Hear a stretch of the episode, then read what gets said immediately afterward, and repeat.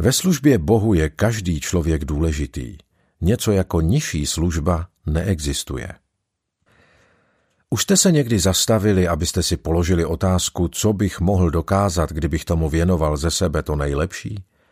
Jak by si mne Bůh mohl použít, kdybych mu vydal svoje všechno? Jaké je moje nadání či talent a moje schopnosti, jaké duchovní dary mám? Zastavili jste se někdy, abyste si udělali takovou osobní inventuru a zjistili si, jaké obdarování a nadání jste dostali, anebo jste se jen nechávali unášet a dělali toho co nejméně a naučili se toho co nejméně, prostě jen tolik, abyste se životem nějak protloukli. Zajímalo by mě, kolik z těchto svých darů a nadání, jež tak pilně využíváte k získávání obživy, kolik z nich a kolik času věnujete ke službě živému Bohu.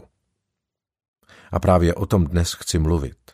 Proto jsem si dnešní pořad nazval Náš talent a nadání. Slovem talent nemyslím jen lidské vrozené schopnosti a nadání, které nám při narození Bůh dal, ale chci do toho zahrnout i duchovní dary, které se staly součástí našeho života ve chvíli, kdy jsme uvěřili Pánu Ježíši Kristu jako svému zachránci. Takže si spolu se mnou najděte v prvním Petrově dopisu čtvrtou kapitolu. To je v našem seriálu čtvrté téma. Mluvíme tu o těch oblastech života, ve kterých je potřeba se ukáznit v případě, že se máme stát takovými lidmi, jaké z nás Bůh chce mít a dosáhnout toho, co po nás chce. V prvním Petrově listu ve čtvrté kapitole apoštol Petr píše těm, kteří trpí a proto mluví o pohostinnosti. Pak tam v desátém verši říká, každý ať slouží druhým tím darem milosti, který přijal, tak budete dobrými správci milosti Boží v její rozmanitosti. Petr v tomto textu říká tři věci, které jsou pro každého věřícího důležité. To první je, že každý z nás od Boha dostal nějaký dar. To znamená, že jsme všichni obdarovaní. Máme vrozené nadání a schopnosti, se kterými jsme se narodili. A pak, když jsme uvěřili Pánu Ježíši Kristu, každý z nás od Boha dostal ještě další dar. A autor tady říká, že to je čin boží milosti. Když mluvíme o daru, mluvíme o vrozené schopnosti, anebo i zvláštní schopnosti, kterou nám Bůh dal proto, abychom mu sloužili. Podstata tohoto nadání, těchto schopností a darů je jasná. V tomto textu upozorňuje, že je to výsledek boží milosti. Poslechněte si to, budete dobrými správci milosti boží v její rozmanitosti. To znamená, že nám Bůh tato nadání a schopnosti dal jako čin své milosti. Jsou činem boží milosti, tedy výrazem jeho lásky k nám. Nemusí to dělat, ale on se proto rozhodl. Také nás svými dary nezahrnuje náhodně, ale protože ví, proč nás stvořil a co po nás chce. Obdaroval nás na míru a pro každého z nás naplánoval talent a schopnosti, které nám vyloženě sednou. Často lidi jejich práce frustruje. Frustruje je i služba Bohu, protože se pokoušejí dělat něco, pro co obdarovaní vůbec nejsou. Když vás Bůh v některé konkrétní oblasti obdaruje, pak je to oblast, ve které by si přál, abyste svoje dary a nadání používali. Takže vlastně není ani tak moc těžké zjistit si, co si Bůh ve vašem životě přeje. Dal nám všem svoje dary, schopnosti a nadání. To druhé, co se v dnešním textu dovídáme a co je nesmírně důležité, je to, že je tam řečeno každý ať slouží druhým tím darem milosti, který přijal. To znamená, že to Bůh pro vás právě takhle navrhl a připravil. Proto byste se neměli srovnávat s druhými lidmi. Narodili jsme se každý jiný. Každý z nás je úplně jiný než ti ostatní. Možná vypadáme podobně, někdy skoro až jako dvojčata, ale jsme jiní. Je to proto, že nás Bůh každého obdaroval jinak. To další hodné povšimnutí je, že tu říká, každý ať slouží druhým tím darem milosti, který přijal. Z jakého konkrétního důvodu vás Bůh obdaroval a vybavil talentem a nadáním? Říká to velice jasně. Je to proto, abychom se jeden druhému rozdávali ve vzájemné službě. Takže za prvé každý máme dar nebo dary a za druhé je zde důvod, proč. Je to proto, abychom si vzájemně sloužili. Z božího slova je naprosto jasné, že Bůh od každého svého dítěte něco očekává. Co to je? Že budeme svoje dary používat, že je zapojíme do služby, abychom byli pro druhé požehnáním a abychom si vzájemně sloužili. Je to tak jasné. Říká mi to, že neexistuje nic, co bych jako věřící mohl ospravedlnit, když Bohu nesloužím. Možná se teď ozvete, ano, máme si sloužit vzájemně, ale jak máme sloužit Bohu? Právě tím, že se budeme jeden druhému rozdávat, že si budeme vzájemně sloužit. A služba Bohu nemusí nutně probíhat v církevní budově. Kostel či modlitebna je místo, kde se vykonávají určité druhy služby, což může být kázání, vyučování, zpěv a nebo i další věci. Ale celé naše dny a týdny jsou plné možností, v nichž máme všude k boží práci prostě používat svoje duchovní obdarování i nadání a šikovnost. Kdy se na tohle začneme připravovat? Když co nejdřív v životě začneme objevovat svoje obdarování a nadání. Proto by rodiče hned po tom, co jejich děti uvěří, je měli učit a pomáhat jim pochopit, jaký konkrétní duchovní dar mají. Pomohou jim tak co nejdřív pochopit, jaké mají nadání a nebude jim zbytečně utíkat čas. A budou moci celý život mířit k cíli, pro který je Bůh stvořil. Všechny naše schopnosti i nadání a obdarování mají svůj původ v nebi u Boha. Mohli bychom říct, že nám je Bůh posílá do života střižené nám přesně na míru. Pleteme si však dvě věci. Můžeme být buď to průchozími kanály, anebo terminály. Terminál je místo, kde něco přistává, zastavuje, končí. Přichází to odjinut a tady to končí. Bůh nás však neobdarovává, aby to u nás končilo. Nechce z nás mít terminály, ale průchozí kanály. A jeho dary mají proudit do našeho života, stát se jeho součástí a potažmo pak dál přetékat do života druhých. Teď si spolu najdeme první list korinským, 12. kapitolu a všimneme si, co tu Pavel říká, že máme používat svoje dary podle toho, jaké nám Bůh svěřil. První korinským 12 od čtvrtého verše. Jsou rozdílná obdarování, ale ten týž duch. Je to on, kdo nám ty dary dal. Pátý verš. Rozdílné služby, ale ten týž pán. Jsou různé oblasti a způsoby, jak můžeme využívat svoje dary. Dál apoštol říká, a rozdílná působení moci, ale ten týž Bůh, který působí všecko ve všech. To znamená, že se dostaví různé výsledky při používání těchto darů. Ale pak ve verši 7 říká, každému je dán zvláštní projev ducha ke společnému prospěchu. Teď si prosím přejděte do listu Efeským do čtvrté kapitoly. Mluví se tu o obdarovaných lidech v církvi, o mužích i ženách, na ženy nezapomínám. Jedenáctý verš v této čtvrté kapitole Efeským. A toto jsou jeho dary.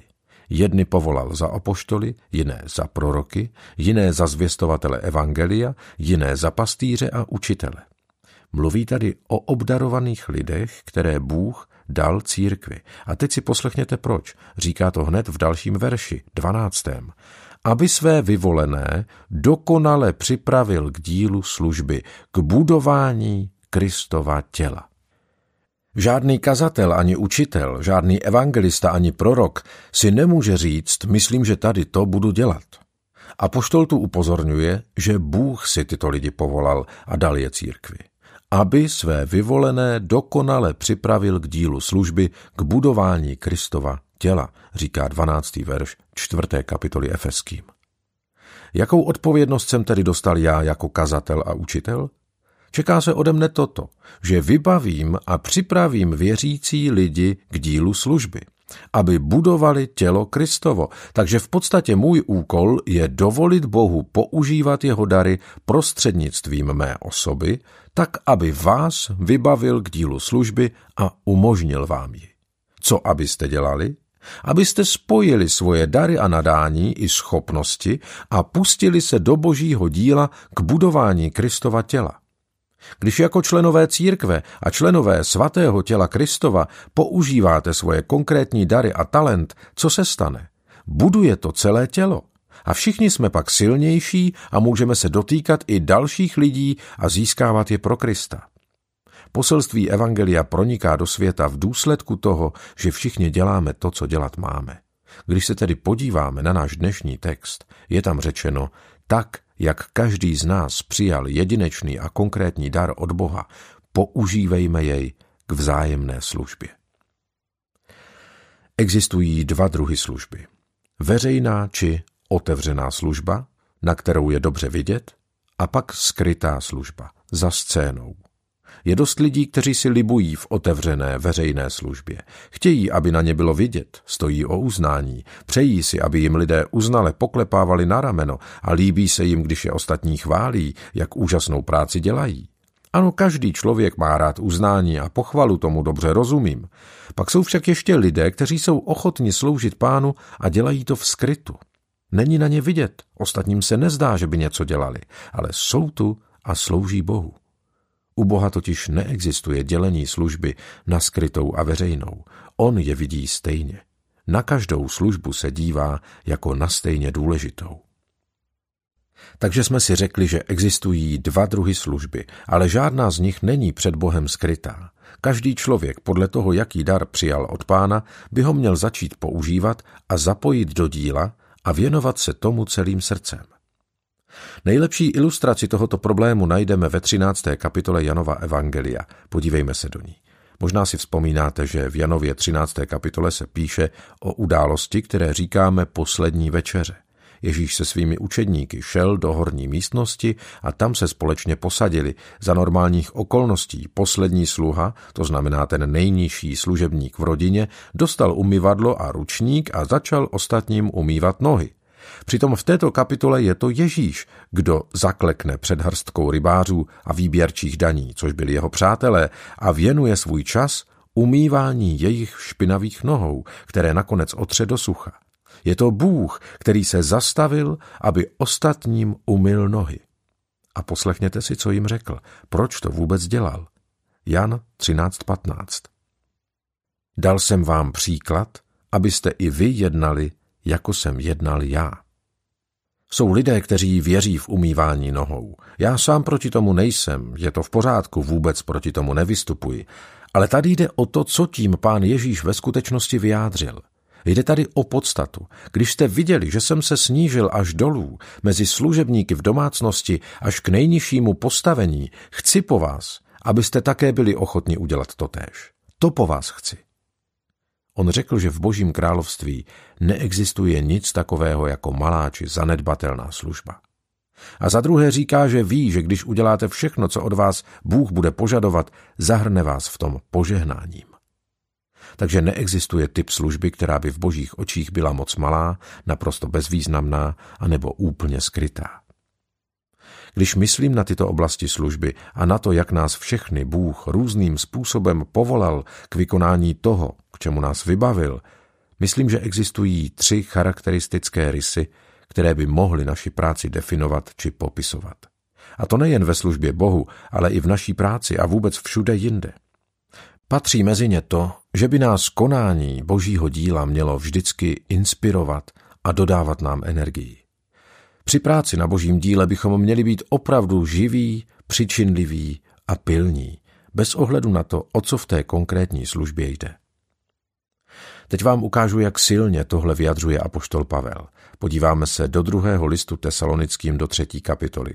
Budu rád, když si tady všimnete několika věcí. Šestý verš. Přikazujeme vám, bratři, ve jménu Pána Ježíše Krista, abyste se stranili.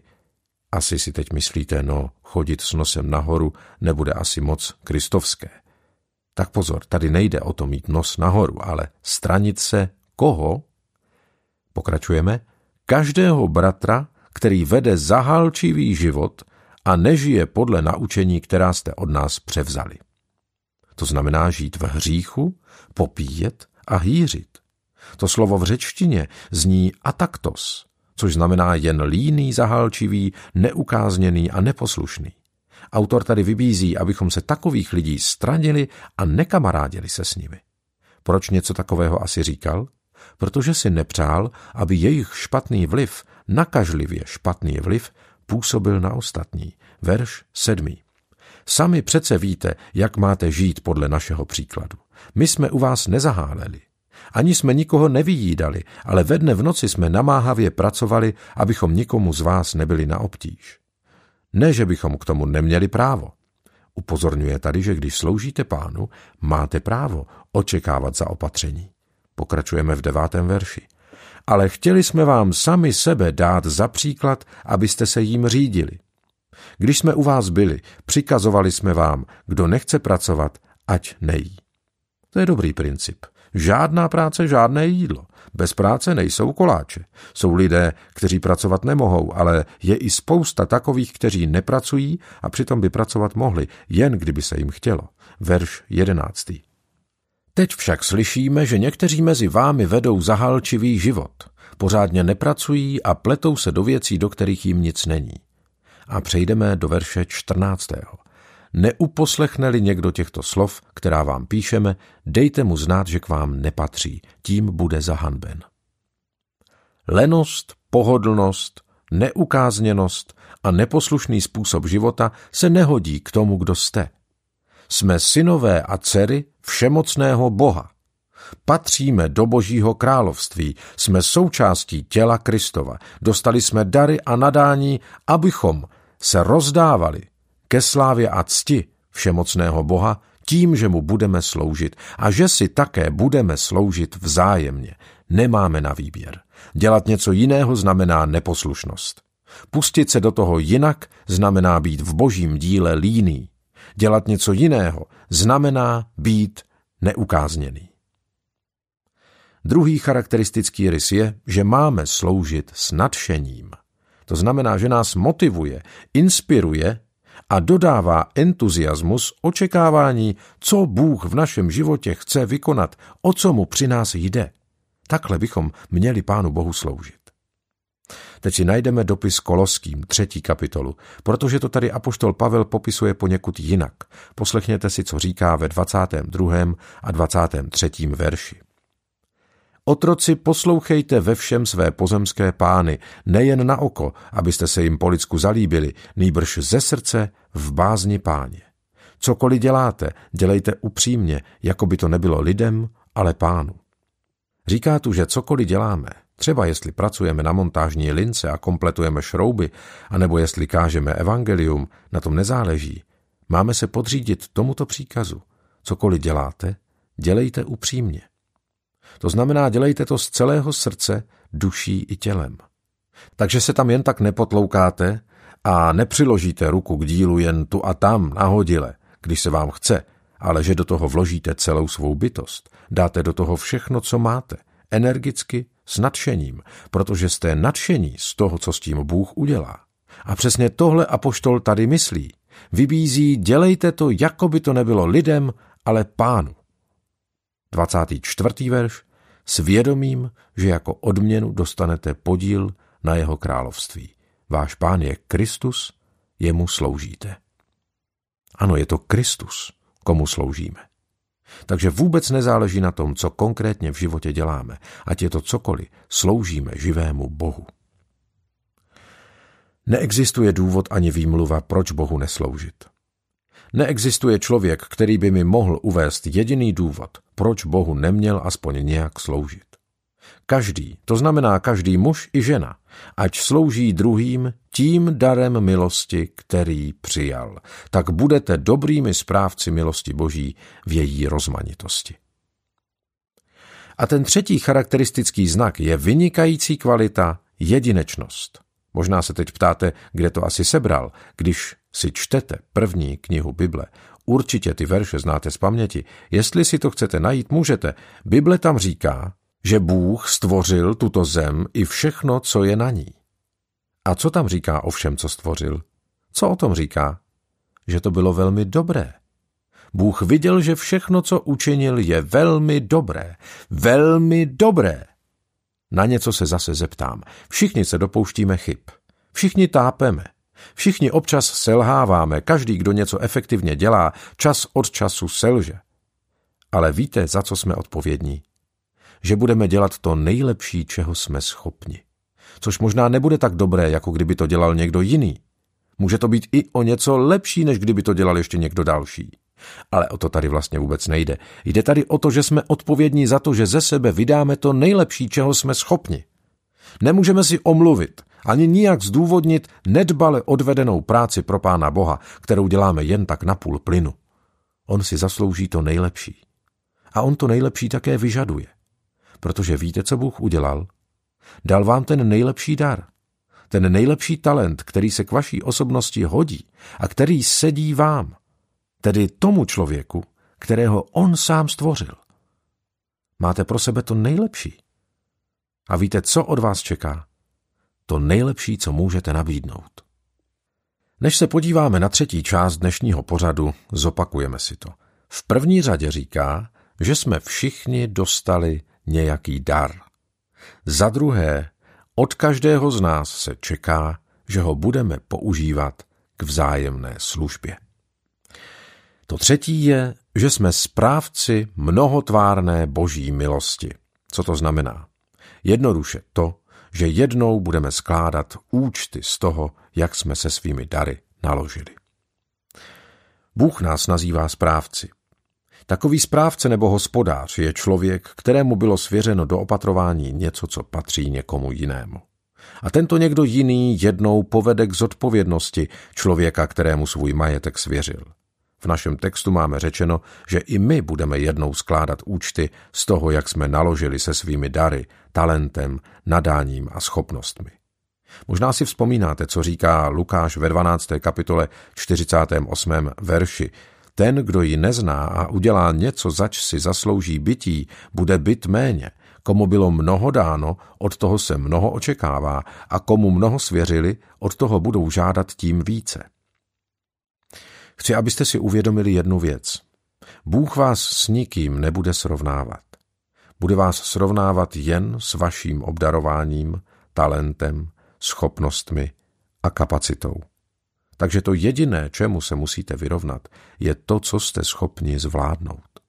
S nikým jiným vás srovnávat nebude.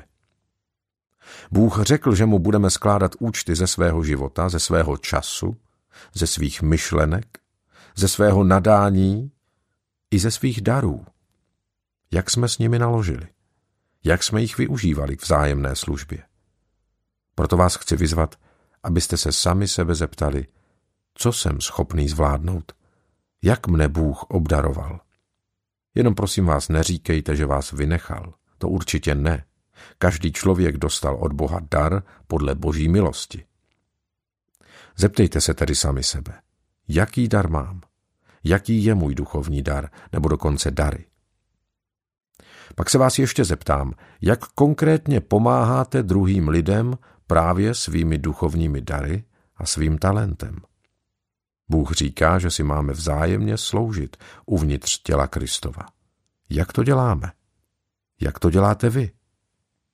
V životě se buď to pomaličku vzdálíte a budete ignorovat to, co máte, anebo svoje obdarování budete používat špatně, myslím tím, že ho budete zneužívat. A nebo s ním budete zacházet tak, že to přinese slávu a čest všemocnému Bohu. Proto se za vás, přátelé, modlím, abyste svůj život nepromarnili, ale abyste ho využili k něčemu, co má skutečnou cenu, co má věčnou hodnotu.